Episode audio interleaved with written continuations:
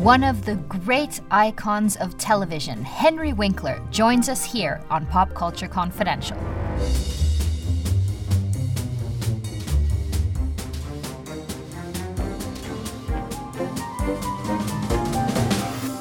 Hey everyone, I'm Christina. Welcome back to Pop Culture Confidential, a Spotify original. Now, how cool is this? I have been a fan of Henry Winkler since I was like seven or eight years old.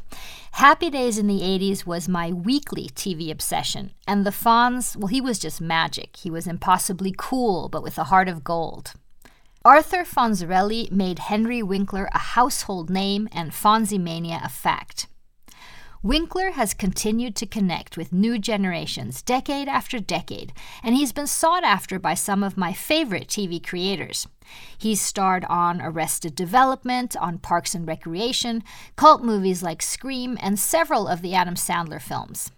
Now he's terrific on HBO's excellent dark comedy Barry.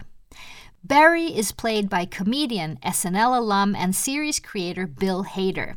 He's a hitman who's sick of his job. He finds an artistic awakening in a Los Angeles theater class. The class is led by Gene Cousineau, a self aggrandizing master acting teacher. Now, there's an actual telephone number that you can call to hear Cousineau's sales pitch about his class. Here is Henry Winkler as Gene Cousineau. Hey, thank you for calling Gene M. Cousineau, acting teacher extraordinaire. Are you ready to take a shot at acting? Sign up for my class and I'll teach you to create life right here on this stage. This is an important first step in your acting journey. Are you ready to let the cat out? Go to sceneswithgene.com. No, don't think. Just sign up. Mr. Winkler, thank you so much for joining me on the show. Thank you. You are a Yale trained actor, director for decades. Have you ever had a teacher like Gene Cousineau? You know, he is a combination of teachers I've had, teachers I've heard about, and teachers that I researched. Um, but yes, uh, there are so many. You know, there are there are that great expression: "If you can't do it, teach it." Right. you know, if you lose um, a commercial to a gecko, you better teach. Right, right. Uh, but some have described his, I don't know who it was who wrote that his teaching methods are almost like the Stockholm syndrome, pretty sadistic, right? The self aggrandizement. You know, the whole show actually uh, is about people who want to do something and they just are not either good at it or they can't do it and so they create it somewhere else. Bill Hader, who is, uh, I don't know whether you know his work or not. Oh, of course. One of the greats. Yeah, he's just a brilliantly funny fellow. And he hooked up uh, by chance, actually, with this other man who is a master writer. Another one of the greats, Alec Berg, who wrote for Seinfeld. Absolutely. And here it is. The if it ain't on the page, it ain't on the stage. that the writer is is the beginning and the end of entertainment. And these guys wrote such juicy characters and they are also so generous so that when you bring your imagination to the table, they are completely open to it. There are there are times when you work and they say, no, no, no, no, no, do it the way it's written. Do it, do it my way, and you're stifled. Mm-hmm. But not with Alec and not with Bill. It's just perfect. Uh, for me, it is. I'll tell you, uh, it, it is. You know, I've been associated with, uh, and uh, I've been blessed that I've wanted to do this since I was 10 years old. I have gotten to do it in so many different wonderful ways. And then there's Barry. This heat is urgent. This is Ryan Madison. Familiar to my slaughterous thoughts. Hey, man. Are you new to this class? Help me out. Ryan, you're up. I'm gonna do the scene with him. And action.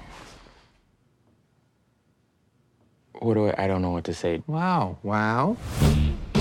The acting class made me feel really good. I feel really motivated right now. These are professional actors. They're the real deal, and they say I got something. You're a killer, Barry. Acting. It's a direct conflict. Being someone who anonymously kills people. If you're going to be an actor, here's my only direction adapt, adjust, Let the cat out. Okay, I see you're still in that place. I'm going to leave you to your process. They can wait till Monday. But I have to ask you because the influence of Happy Days and your generation is awesome. I mean, so many writer comedians that I've interviewed reference Happy Days creator Garry Marshall as a huge influence. Yes, well, you know why? Garry had an office connected to the theater that he started, the Falcon Theater.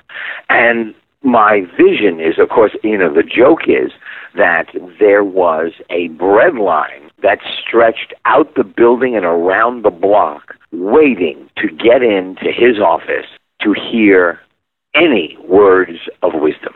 And, and I, I watched it happen, and I was one of those. I was on that line. Yeah, I, you know, he was my don. I, I kissed his ring. He was, you know, he talked like this. He said, "Well, you know." Uh, to, he said to the network, if if the kid doesn't wear leather and he's riding a motorcycle, he could be hurt. And uh, they said, okay, as long as he's riding his motorcycle, he can wear a leather jacket. Garry called the writers' room at uh, Happy Days and said, "You're never going to write another scene without a motorcycle." I'd like my pasta with ketchup now. because it's true. Writers are still referencing him. I mean, Ron Howard is making some of the biggest films of our generation. You've been in the most prestigious cult comedies with these names like, you know, Alec Berg and, and, and Parks and Rec and everything. There was something you guys were doing already in the 70s that seems to still work today. Do you know what that secret sauce is? Do you know what? I'll tell you what it is. Everything has changed. There are now 500 venues, not 3 mm-hmm you know, there were three networks, and that was it. And the technology has exploded. You know, it's almost as if you can take, you know, you can take a movie through your finger. It's, uh, you know, it's coming down to that. It, you just imagine shoot a film, and it, and it's, it's a reality. What hasn't changed is the how. You still have to put word to paper or word to computer you still have to imagine it. You still have to then give it to people who are going to stand it up and become a reality and make it a world. That has not changed since Thespis. Mm-hmm. And when these people, uh, when Garry Marshall and Tom Miller and Ed Milkis, the, the three uh, head um, uh, producers of Happy Days, when Alec Berg and Bill Hader of Barry sit in a room and read people and choose the actors to play their parts. It's really difficult when you watch Barry to think, oh, well, you know, anybody could play that. But going back to your part there, um, what's touching also about Gene Cousineau is that the struggle is still there. He's still auditioning. He's still looking for work. Does this business ever get any easier? No, Okay. I auditioned for Barry. Now I have been in. The, I've done. I think I started professionally June thirtieth, nineteen seventy. I made hundred and seventy three dollars uh, a week being part of the Yale Repertory Company, the school that I graduated from, the drama school.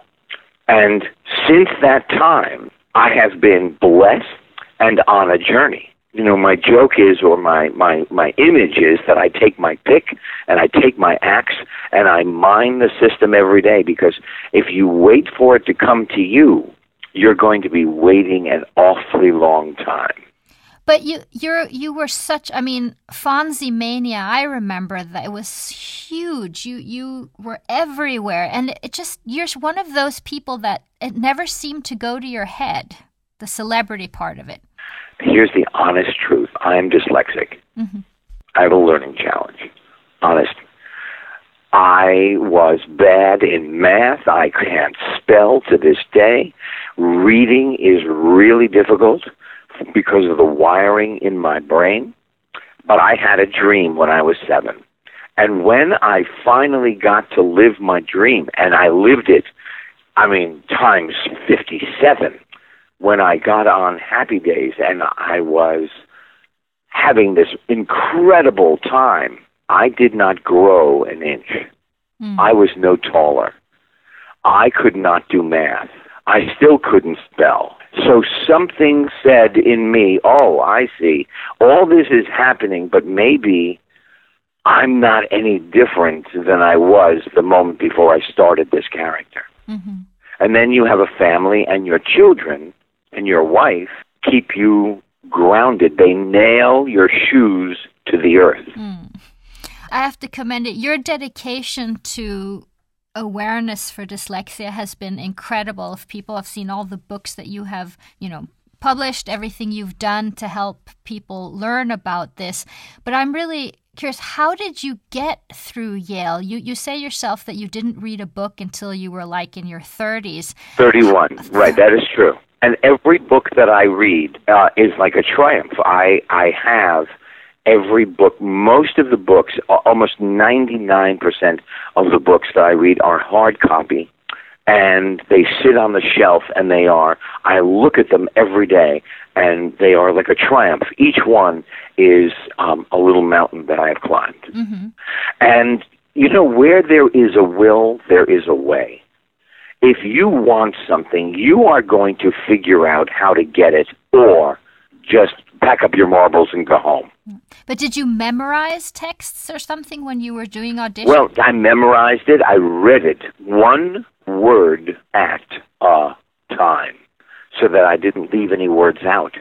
My eyes would cross. I would fall asleep if I read, you know, for longer than 10 minutes. So I you just you find your way. You never lose your dyslexia. You only learn to negotiate it. Right. And the the books that I write are not self help. They are comedies about somebody that the children who read them go, Oh my God, how did you know me so well? And I have been, you know, I traveled all through Europe, uh, going into classrooms, reading our books and talking to the kids about my journey that I was never supposed to be a success, never supposed to achieve. But isn't it interesting how so many creative people on the planet um, have things like dyslexia and ADHD, and, and, and that challenge just seems to help them artistically? You know, and it also, what it not only helps you, but it pushes you in the direction that, um, you know, God giveth and God taketh away. And, all right, so I can't do a traditional education. So I learn everything through my ears. I enjoy through my eyes, but I learn through my ear. I, I learn um, by by just listening intently. It works, and, and it works for a lot of people. Mm-hmm. You know, every child that I meet, I say to them, whether they ask me or not, you are powerful. You have greatness inside you. And your job is to figure out what your particular gift is, dig it out, and give it to the world because the world is going to be great only if every human being does what they were meant to do. So you're not only a TV icon, but you also play a huge part in the term that we use in TV criticism called jumping the shark. Maybe you could explain? Okay, this is how Jump the Shark came about. And first of all, I'm going to brag. I am the only actor on the planet who has jumped the shark twice. I jumped the shark on water skis as the Fonz. Mm-hmm. And I, then I jumped the shark on a dock in Arrested Development. Right. Barry Zuckerkorn, the lawyer, jumps over a shark. Now, a, a young man who is going to university at Michigan is sitting in his apartment watching the episode of the Fonz jumping the shark on water skis and comes up with a phrase, oh my God, that show just jumped the shark. and it then be meant when a, when a, a series or um, anything has stayed, overstayed its welcome. It's now on the downhill slide. But of course, I never cared because we were number one for several years after the phrase. And at that time, there were still, in, at least in America anyway, newspapers that people actually read. And every time that they mentioned Jump the Shark, they showed a picture of me water skiing. And at that time, I had pretty great legs. so I never, I never cared. And and what's so interesting is that so, people don't even remember the story behind Jump the Shark that the Fonz actually jumped over a shark, and now it's just become this reference that mo- a lot of people understand. It's true. And if you watch the episode when we went to um, Hollywood to, to visit Richie, and I took a challenge, and the Fonz got on water skis. I did all the water skiing except for the jump because they would never let me do a, uh, a stunt. But at the end of it, I let go of the rope and I head toward the beach. I come up on the beach with my skis. I step out of the skis. I remain standing, and the kids cheer. But if you look at my face, I am smiling. Now, half that smile is Henry going, Oh my God, you did it. You're still standing. And the other half is the Fonz going, Hey, look at that. I got out of my skis. I'm cool. and it really was like a schizophrenic smile because I remember that moment only so well. I couldn't believe I actually pulled it off. Well, that's amazing. I, I want to go back to, to Bill Hader. For those of us who have followed his incredible SNL career, he seems to be, it's very easy for him to laugh, and he seems to break a lot. How is that on the show? Do you know, it, you know, mostly what it is, is, I don't know, it's like a badge of honor. Because when I was auditioning, I auditioned with the casting director, and out of the corner of my eye, I'm seeing that I, who've watched Bill Hader on Saturday Night Live and all the other things that he has done, and I, I'm watching him out of the corner of my eye during the audition, I've made him laugh. I thought, well, this is it. This is the greatest day since they made bread. He talks about the fact that what an honor it was to have you come in. I did not feel the honor. All I thought about was the the. Now I'm 72 years old, and I have dreamt about this since I was seven.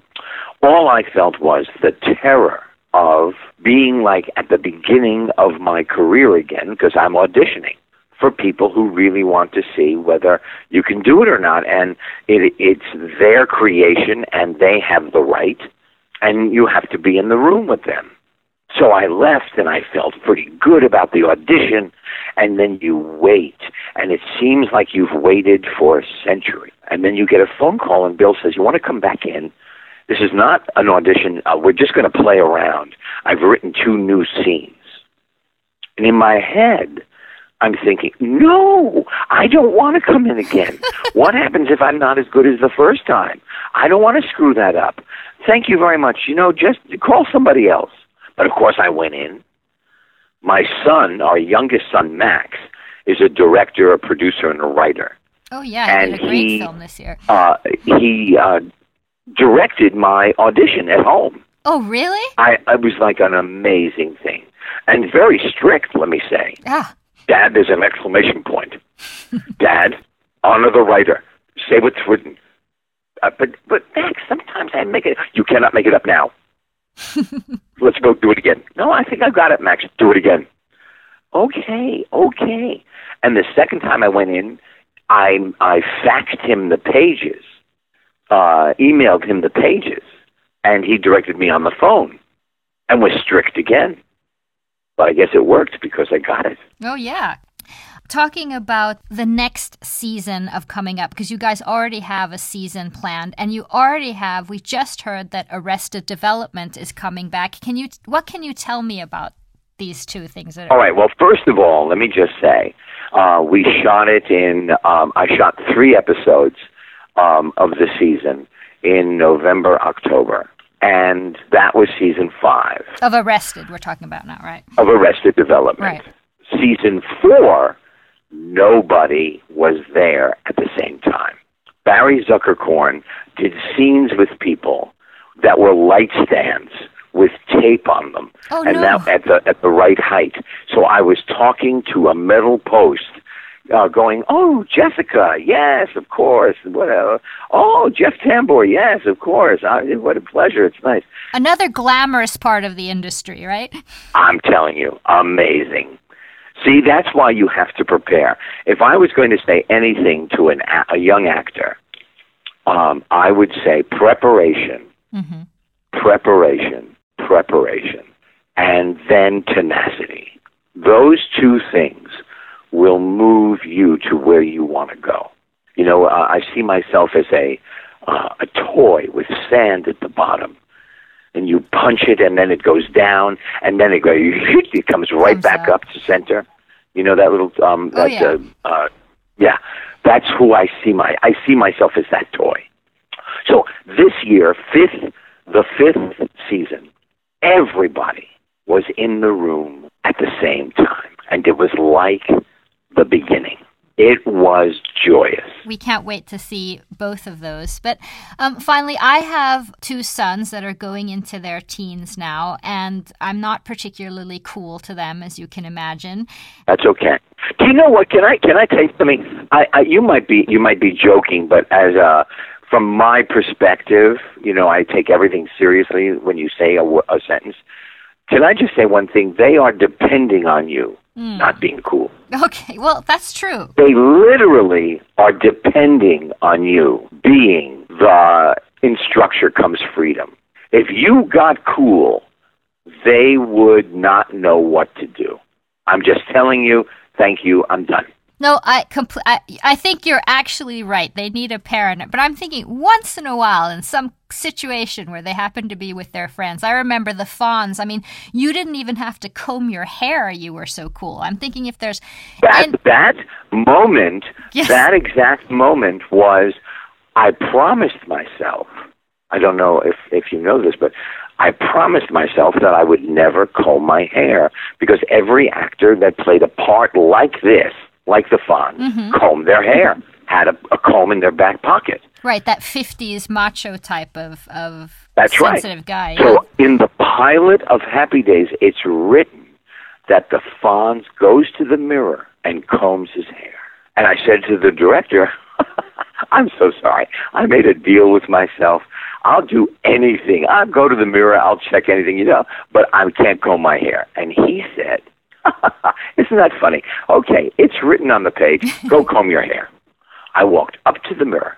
I pulled my comb out. I held it up and I went, hey, I don't have to comb it because it's perfect.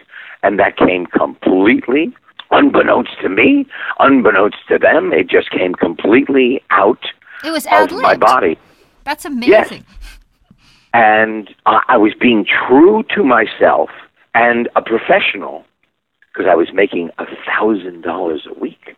That's more money than I had ever seen. So I was I was being true to them and true to myself, and then that moment defined the character. It did. So that's why I, I tell all young actors that I meet, you're not here to just fill time or space.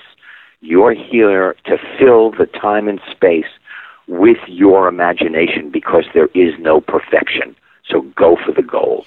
Mr. Winkler, then I will take that advice and use that to be cool. Thank you so much for your time and and this this role is going to get you that Emmy. I'm absolutely sure you're incredible. Thank you very much. You know, I've had the most wonderful time chatting with you. Thank you. Thank you so much to Mr. Henry Winkler. Do not miss the season finale of Barry that's coming right up. And if you haven't been watching it, make sure to catch up. It's on HBO now. And thank you for listening to Pop Culture Confidential. You can follow us on Instagram, Pop Culture Confidential, or on Twitter at Pod Pop Culture. And I'll see you next week on Spotify.